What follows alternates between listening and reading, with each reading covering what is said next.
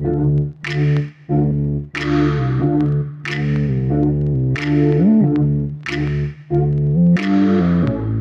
привет! Салем! В эфире подкаст «Женщины беспокойного ума». Женщины беспокойного ума. Мы рады всех приветствовать. Мы – это ведущие подкаста Айнур Мазибаева и моя коллега Айгуль Черендинова. Сегодняшний выпуск посвящен женщинам, которые стали первыми ласточками в разных сферах жизнедеятельности. Это говорит о том, что историческую среду мы все перебрали, от э, симпатичных средневековых тем, батырок, э, мифологических героинь, переходим к более реальным, которые жили в начале, допустим, 20 века но при этом с ними происходит то же самое, что и с э, невидимыми властительницами, о которых мы э, регулярно говорим. А этих женщин знают только узкие специалисты. И если им повезет, имена некоторых э, мы видим не знаю, в учебниках, на табличках городских улиц, но только некоторых. Мы разыскали малоизвестные факты и интересные истории с участием казашек. В выпуске приводится любопытная статистика о том, как женщины были представлены в городском пространстве. И наш подкаст продолжает размышления, как Айнур сказала, о невидимых женщинах, и с помощью исследователей мы будем стараться возвращать из забвения имена некоторых из них. Мы договорились с Айнур, что она соберет эти факты. Всю научную работу делает Айнур, так и знаете. И мне это нравится. Да. О женщинах, чья судьба и поступки характеризуют их как э, первых в чем-либо. То есть они пионерки были, да, по сути. И для женщин-кочевниц, а, для которых оседлый образ жизни, или, будем говорить, индустриальный образ жизни, в принципе, был в определенное время новинкой, таких вот пионерок, наверное, было немало. Ну, поскольку у нас, как известно, большую часть э, времени культура была устная, то, в общем, а, имена некоторых мы только недавно начали открывать для себя, поскольку там фиксировались в каких-то архивных источниках. И я вот хотела бы сразу а, порекомендовать один источник, он мне очень нравится. В сети есть диссертация Айдара Айтмухамбетова о казахских служащих Российской империи который в свою очередь ссылается на работы других исследователей. Ну, при желании по фамилиям можно найти эти работы и прочесть их статьи тоже. Это очень увлекательный материал. Да, я помню, ты не раз о нем говорила, и помню, насколько ты была впечатлена банальной, на первый взгляд, статистикой, перечислением имен, фамилий людей, которые, например, стали первыми учащимися в степи. Это такое, ну, какое-то прикосновение чужой жизни, да? И лично для меня ценность вот этого материала в том, что там упоминаются конкретные люди из регионов. То есть мы знаем, конечно, мы знаем ведущих а, представителей Алашурды, первого поколения казахской интеллигенции, но при этом региональные личности, ну, пока еще не на слуху. Вот в этой работе, в этой диссертации там конкретные семьи, и мы обязательно будем называть некоторых из них. Ну и мне было всегда любопытно, сколько там вообще женских-то имен было. Ну, поскольку работа посвящена первым казахским служащим, то, конечно, первыми а, светское образование получали мужчины, и мужчины из родовитых семей. То есть, э, конечно, первое поколение интеллигенции – это чингизиты, а, ну и есть, конечно, представители Карасюек, там тот же Абай, например, но при этом Чукан Валиханов, конечно, чингизит. То есть такие нюансы есть. И если там появлялись какие-то женщины, то очень любопытно, как их судьбы иллюстрировали те или иные перемены в степи. И вот здесь как раз мне было любопытно выискивать и записывать себе примеры девушек-казашек. И не всегда казашек, просто степнячек и просто жительниц Центральной Азии. Я хотела тебе вопрос задать, Игорь. Uh-huh. Вот когда мы говорили про первых казашек, понятно, что э, проще всего найти в интернете э, некий топ то есть первая учительница, первая, я не знаю, там, да, есть такой в своем деле. список, да, есть. Да-да-да. Что именно ты вкладываешь в понятие первая ласточка? Ну, это, конечно, вот очень поразительные истории для меня. И, например, там понятно, что все мы, я так скажу, но обобщающе, да, но, скорее всего, не все мы. Даже ту же Аказ Душанову, да, или там Сару Кушербаеву, которую называют первой балериной, не все знают. Чаще всего сведения начинаются с имен там Шары Инкуловой. Да, это вот такие, без всякого оскорбления, хочется сказать, это попсовые имена. Почему первые, почему ласточки? Ну, мне кажется, в той среде очень трудно было сделать такой шаг. Я недавно расспрашивала бабушку своего супруга, которая уже очень почтенная бабушка, практически под 90.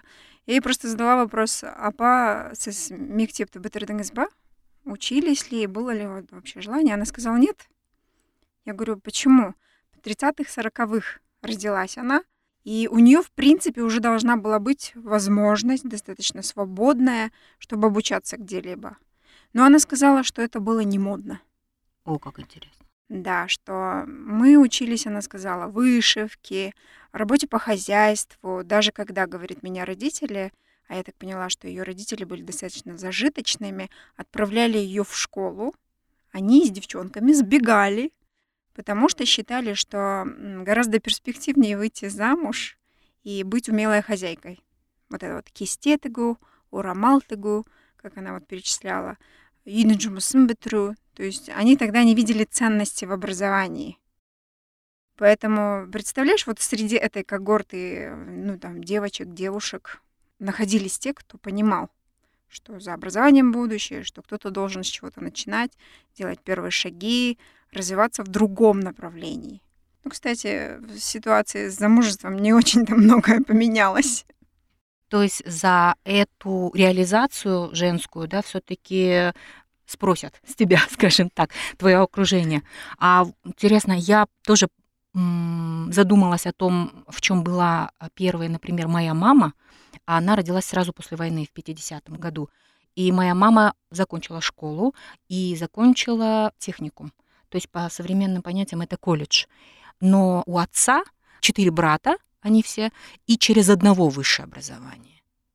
И я спрашивала у мамы, почему она не получала а, институтское образование. Она сказала, что мне было достаточно, чтобы, во-первых, зарабатывать, во-вторых, успевать э, быть э, матерью, женой. И, в общем, на высшее образование у меня просто ну, не осталось бы места и времени в ее вот, жизни.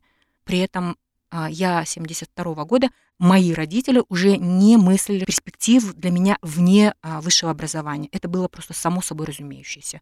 То есть, да, здесь э, а, очень интересно, как менялось восприятие того, в чем нужно было быть первым и в чем нормально было быть первым. То есть я уже была не первой в своем высшем образовании, но первая в своей профессии. Ну, смотри, мы с тобой обсудили поколение тех, кто родился в 30-40-е, да, наша АЖЕ, гру- грубо говоря. А поколение 50-х — это твоя мама, да? Послевоенные. Послевоенные. Ну и моя мама чуть позже родилась, она 58-го года рождения. У нее в семье только старший брат получил высшее образование, а все девчонки, получается, со средним специальным образованием. Ну, времена меняются, наверное, сейчас уже совсем по-другому все. Хотя мне иногда кажется, что наша история, она так вот по спирали периодически возвращается. И когда я смотрю там, не знаю, в сети, э, в Инстаграме вот эти вот все шутливые войны на тему бесконечного домашнего хозяйства. Тем удивительнее, конечно, те женщины, которые вот в очень трудные времена, нам, наверное, очень сложно даже представить, насколько это были трудные времена, сумели принять решение и сделать первый шаг – ну, давай теперь уже к конкретным личностям перейдем. Я хотела бы привести два примера. Они показательны вот в каком плане. Одну фамилию можно найти спокойно в интернете, а, если запросить имена первых казашек. А второй личности мы не слышали. Я прочла о ней в работе историка Айтмухамбетова. В дореволюционном Семипалатинске, откуда я родом, были первопроходцы, семейная пара педагогов Кульжановых. Назипа Сигизбаевна Кульжанова родилась в Кустанае, окончила там женскую гимназию, а в 1900-х годах это была большая редкость для казашек. Она вышла замуж и переехала в Семипалатинск. То есть вот до этого момента у нее классическая судьба. Но при этом Назипа способствовала открытию пансионата для казахских детей, пропагандировала идею народного образования среди казахов, занималась переводами и этнографией. Отрадно, что о ней многие слышали и помнят о ней как о первой журналистке-казашке. А была еще одна женщина, звали ее Залиха Тяжикулова. О ней есть краткое упоминание в архивных источниках о том, что она уроженка Акмолинской области и что она отдала свой дом под аульную школу. За эту подвижническую деятельность власти наградили Зялиху золотым перстнем.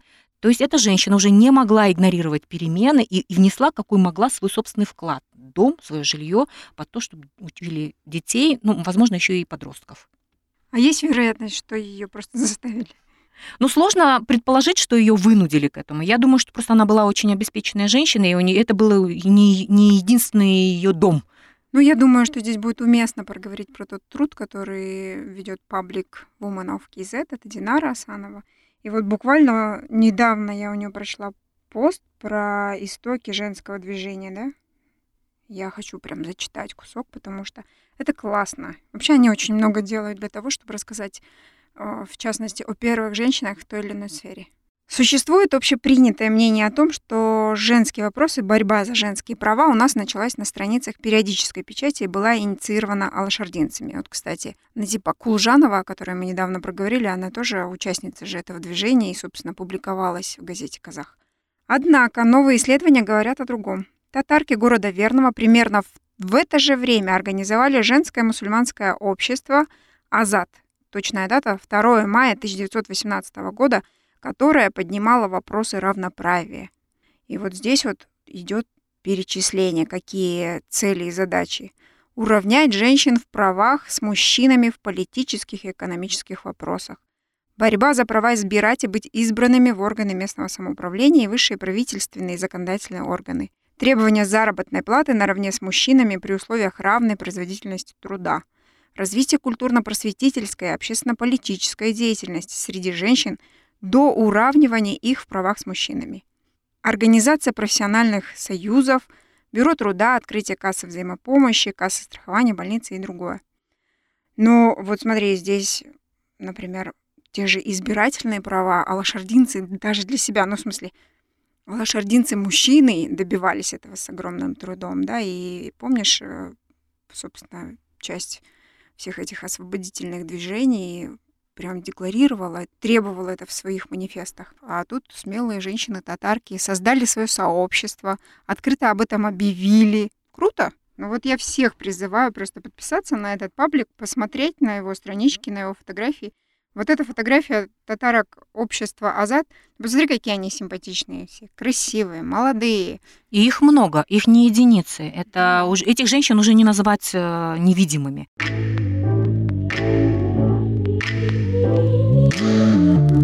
Если посмотреть, в каких сферах чаще всего мы встречаем женщин, то это медицина и педагогика. Сейчас, скорее всего, туда добавится сфера индивидуального предпринимательства, может быть, торговля, сфера услуг. А это я к тому, что так было не всегда, и нам сейчас совершенно сложно представить, что больницы, лечебницы, фельдшерские пункты и э, первые школы не были заполнены женщинами-педагогами. Это точно.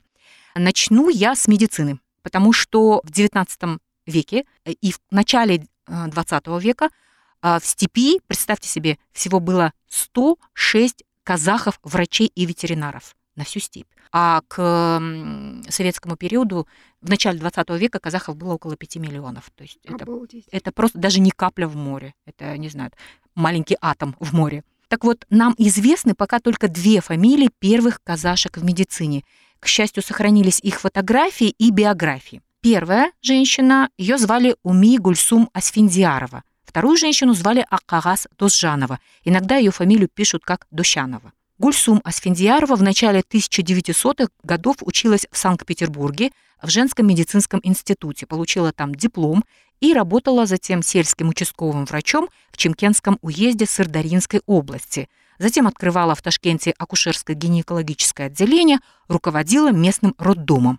А, лично я о судьбе этой женщины узнала сравнительно недавно, хотя фотографии нам с тобой попадались, Айгуля, когда мы занимались проектами, связанными с историей костюма кочевников. Это красивая женщина, она уже была одета в городскую одежду, и вот она нас вот этим своим обликом новым, непривычным а, для степнячки интересовала. Мы о ней сравнительно недавно стали узнавать, и я думаю, что это связано, конечно, с фамилией Санжара Асфендиярова. Он был ее младшим братом, и я думаю, что отчасти она там уцелела от, от репрессий только потому, что жила в это время в другой республике, не в советском Казахстане. Так вот, э, когда я читала статьи о Гульсум Асфендиаровой, там вот внизу у исследователей, при всем моем уважении, была очень такая ремарка, которая меня царапнула.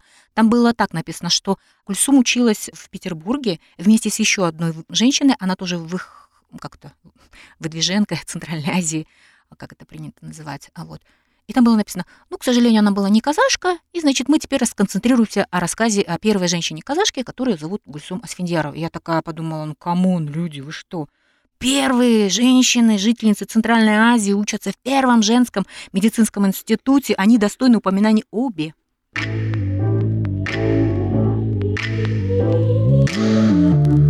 Теперь перейдем к Акагас Дошановой. Ее называют первой казашкой, получившей высшее образование в советском Казахстане. В 1912 году она училась в Москве на высших медицинских курсах и была на фронте в Первую мировую войну в качестве сестры милосердия, а в гражданскую войну она боролась со вспышкой инфекции, помогала голодающим. В 1922 году советское руководство учредило стипендию имени Акагаз Дожановой для уроженок Туркестана. И про нашу соотечественницу можно спокойно снимать фильмы, байопики, сериалы, потому что у нее удивительная судьба. Ну, то есть вы представляете, да, то есть все, что переживала э, степь в начале 20 века, во всем этом активно участвовала Акагаз. Во всем этом вот мне казалось бы, да, я и про Свиньярова читала, и про Кагаз Душанову знаю, но все равно вот я сейчас слушала тебя, и у меня вертелась в голове мысль, почему нам так важно о них знать?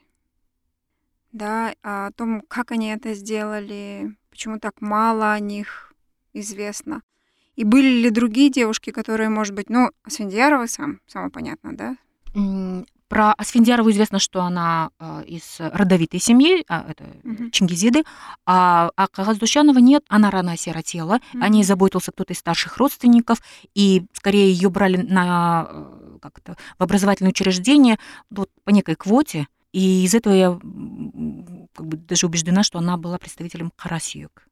Ну, self-made женщина. Да, да, да, мы об этом достоверно не знаем, поэтому утверждать не будем, но все равно я к тому, что все равно больше известности, доступ к высшему образованию получали все равно выходцы, это касается мужчин в первую очередь, ну и э, женщины из известных семей.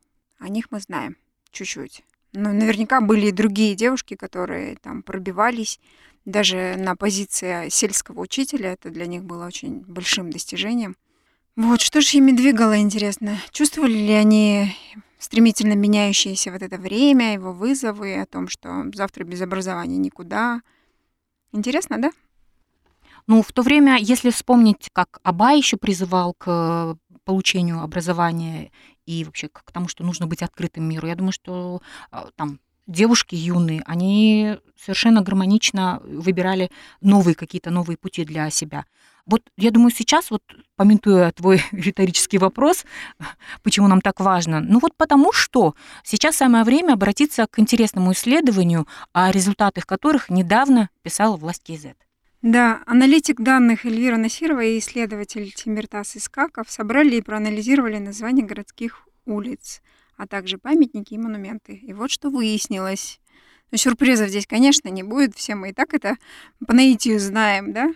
В Алматы 2000 улиц, около 380 из них имеют гендерный признак. При этом количество женских улиц меньше, чем мужских в 10 раз. В столице Казахстана только 39 улиц носят женские имена, а 352 улицы названы в честь мужчин. Ну, то есть фактически тоже в 10 раз. Да. Ну, вот тебе статистика. И это конкретные цифры, и уже не голословные, там, как наши страдания или переживания по поводу невидимости женщин. Для справки, похожая ситуация и в других странах – если в казахстанской столице 2% улиц с женскими именами, то в Париже их 6%. Ну, наш 4% больше, все равно важно.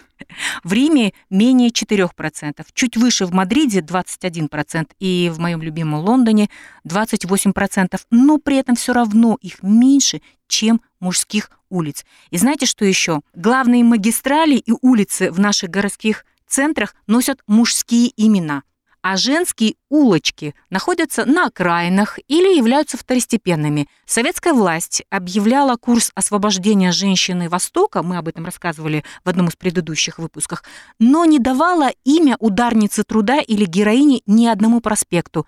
К сожалению, в суверенном Казахстане эта практика сохраняется. Ну, когда у нас будет эта женщина-президент или хотя бы премьер-министр, тогда, наверное, у нас улицы начнут называть женскими именами. Важно ли это, чтобы называли? Наверное, важно, потому что мы должны видеть перед собой некие образцы для подражаний ролевые модели, и мы не устанем об этом повторять. Кстати, извечный мой вопрос про памятники. Тут же можно озвучить, что в столице установлено 72 памятника, монумента и скульптур. Из них официально только три посвящены историческим женщинам. Ну, это Маншук, конечно, Алья Молдогулова и Дина Нурписова. А еще есть памятник э, Родина-мать.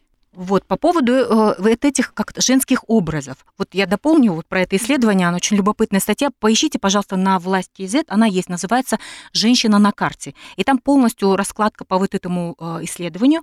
И там было так, э, они отмечали, что да, есть реальные женские имена и реальные персонажи, но при этом часто упоминаются либо мифические, что-то вроде Умай, там, и э, какие-то из эпосов, то есть э, ну, легендарные личности, биографию которых вот прям сильно прям так не зафиксировано где-то в письменных источниках. И вот э, исследовательница там размышляла, одна из исследователей, я не помню, женщина или мужчина, ну, неважно, это участник этого исследования, там размышление было такое, что, казалось бы, ну, что плохого в том, что у нас стоят монументы типа женщины-матери или э, там мать-земля, что-то типа такого. Ну, с, с точки зрения исследователей, это немножко объективизирует женщину, то есть ее нужно либо защищать, либо а, она дает силы, то есть, ну, такое условно потребительское отношение. Ну, здесь, мне кажется, есть еще такой момент, вот когда ты смотришь на памятник, там, Родина-мать, да, условно, там, а, это, по-моему, в комплексе Илимай на, возле Ботанического, да, помнишь? в Астане, я имею в виду, и там такая собирательный образ некой женщины, матери, там, в кимищейке, с ребенком у ноги. Он очень абстрактный. И брать его в качестве ролевой модели очень сложно. Понимаешь? То есть ты ну, смотришь и думаешь, ну, собирательный образ, ну, где-то у, у каждого народа, у каждой там страны есть такой, такая же мать. Поэтому, мне кажется, здесь чрезвычайно важно конкретных людей показать, конкретные достижения, конкретные подвиги, да. И тогда можно, понимая, что вот если она там, да, родилась в маленьком селе, там, сделала то-то, то-то, там, добилась того-то, того-то, да, ты можешь посмотреть и подумать, если она смогла, то и я смогу. Ну, если уж совсем узко смотреть, мне кажется, в этом смысл. При этом появляется вариативность. Мы с тобой занимались когда-то документальным проектом, посвященным деятелям казахского ренессанса, актеру Сергея э, Сералы Кажамкулову. И вот одна из его старших дочерей стала как раз в полном смысле первая ласточка. Она была палеонтологом, первой женщиной-казашкой палеонтологом.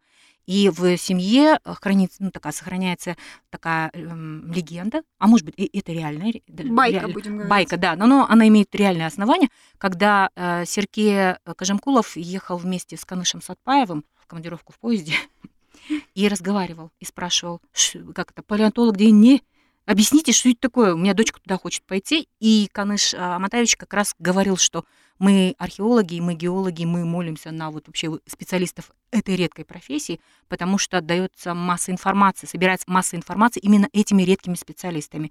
И тогда, в общем, Сералы Кожамкулов расслабился сказал, ладно, Балам, пусть учится, пусть учится, ладно, раз уж такая хорошая профессия. Ну, смотри, это было когда на заре, да, а недавно совершенно Женя Ихеевна Абакирова рассказывала о том, как ее отец там, не мог признаться своим друзьям, о том, что его дочь там будет учиться на артистку. Это тогда она как бы у всех детей там в МГИМО куда-то там важные да, вузы со специальностями, а она едет просто в Москву в консерваторию и будет артисткой. Но ему было стыдно признаться, и она об этом с горечью, конечно, рассказывает. Но вот здесь как раз-таки ты не зря вспомнила про казахский ренессанс. Я помню, насколько удивительной и тонкой показалась нам история той же Жанбике Шаниной, которая немножко, так скажем, погасла в тени своего выдающегося мужа, Жумата Шанина, хотя вот ее подвиг не менее значим, чем его, а может, ей повезло вот как бы оказаться рядом с ним именно в эту эпоху, и она стала. Нет, я не хочу таким образом как бы обесценивать ее достижения. Нет, не буду говорить, что ей повезло. Просто она действительно была одной из первых актрис именно на профессиональном поприще, профессиональной театральной актрисой. И прожила вместе с ним столько перипетий, чтобы в итоге, ну, как-то вот где-то в истории мы буквально по крупицам выискивали детали ее жизни.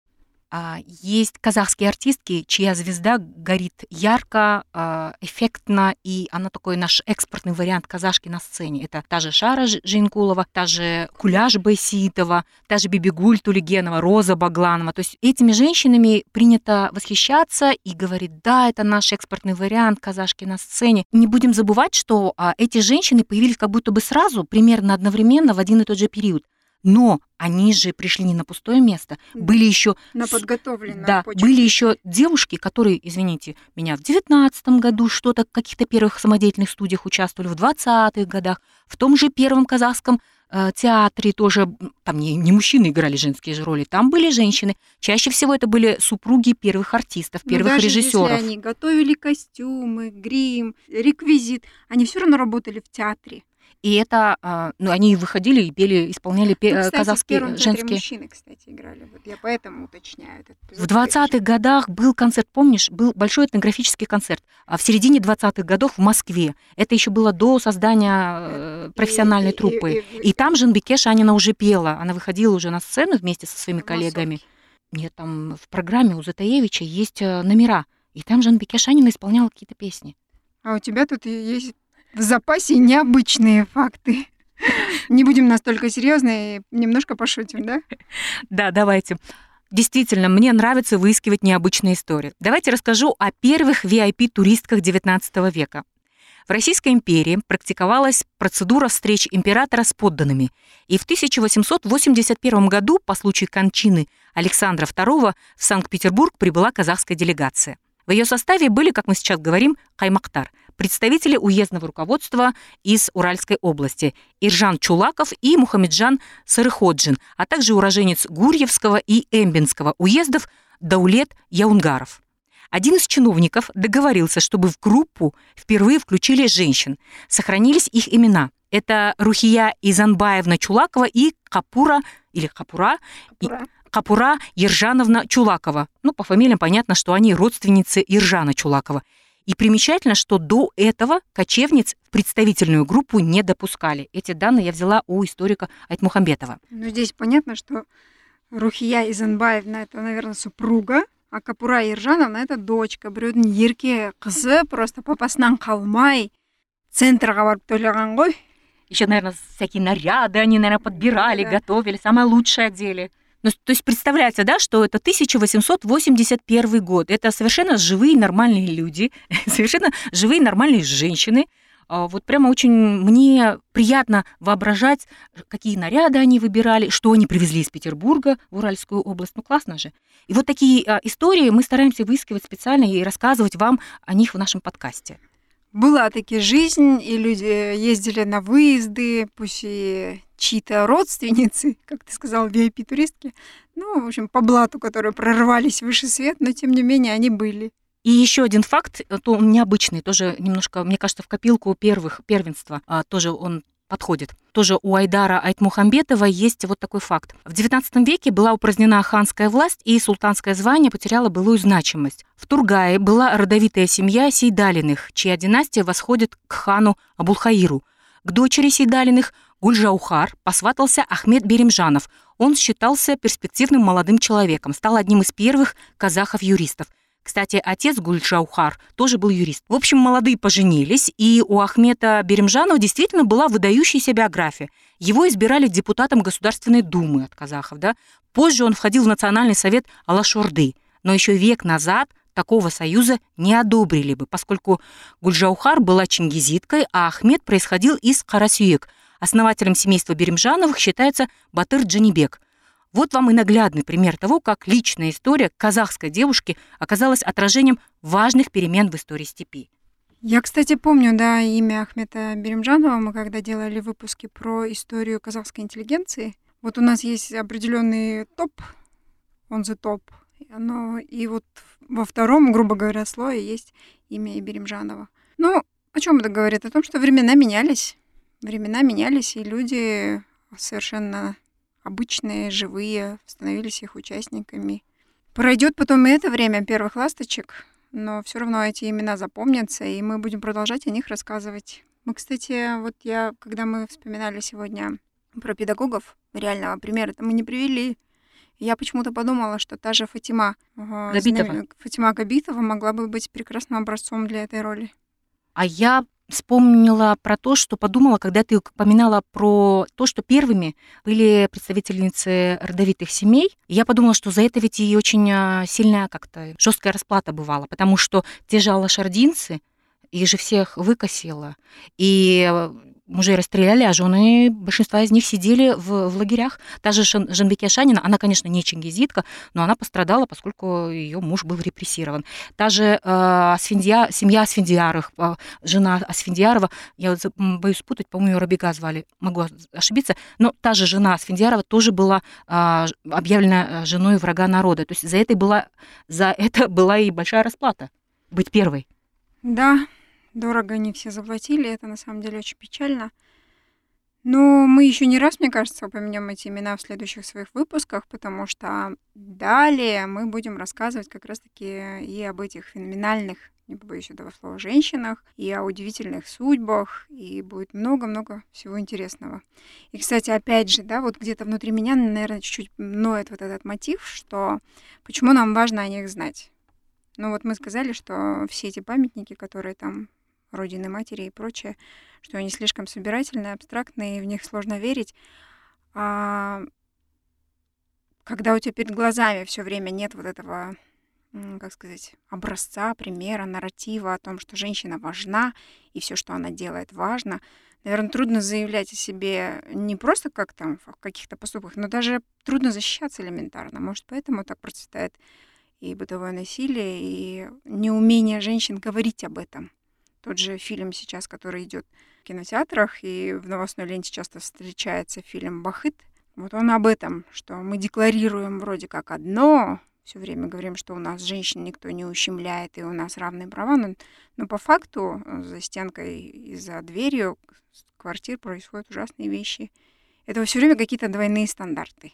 Да, общем- двойные послания, и это очень, а, ну, как сказать, ну, в каком-то, в какой-то, в какой-то момент это очень ханжинская и очень лицемерная позиция, что да, мы ходим, возлагаем цветы к родине матери, но при этом будущую мать э, так хейтят, э, это, конечно, вызывает только, ну, возмущение и настоятельную необходимость разговаривать, говорить, называть конкретные имена. И вот наш проект, он как раз вот из этой потребности рожден. Почему я настаиваю на том, чтобы делать женщин невидимыми видимыми? Потому что лично меня, например, ну, у меня очень силен, не знаю, потребность в том, чтобы меня не забывали, то, что я делаю, не забывали, то, что важно мне, а, тоже было как-то ну, никуда не кануло в лету. Ну, в общем, на этой немножко сентиментальной, же время Философской. философской ноте мы завершаем сегодняшний выпуск. Спасибо вам за внимание. Присоединяйтесь к нам в следующих выпусках. Всего доброго. С вами были Айнур Мазибаева, я, Игуль Черендинова. thank Mm-hmm.